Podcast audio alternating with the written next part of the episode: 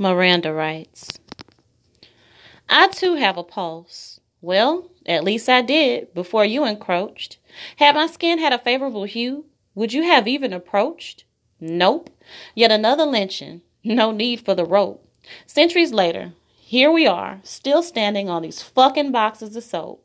Evolving, yet revolving doors, taking a knee in prayer and in defiance, yet and still, no hope?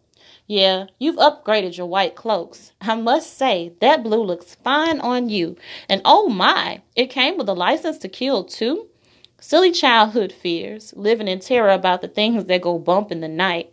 The real monsters are daywalkers too, that go boom and they get you in broad daylight. So much for sleeping tight. Pistols to your face, bullet through your dome, knees on your neck. Yeah, you have the right to remain silent, all right.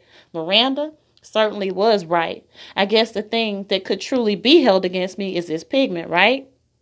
And Lord help me if I dare put up a fight.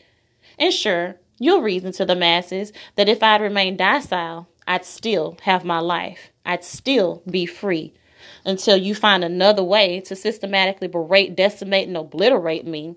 You definitely have the right to remain silent with a Glock pointed at your head. And Miranda is right. Everything is silent when you're dead. So, why even comply?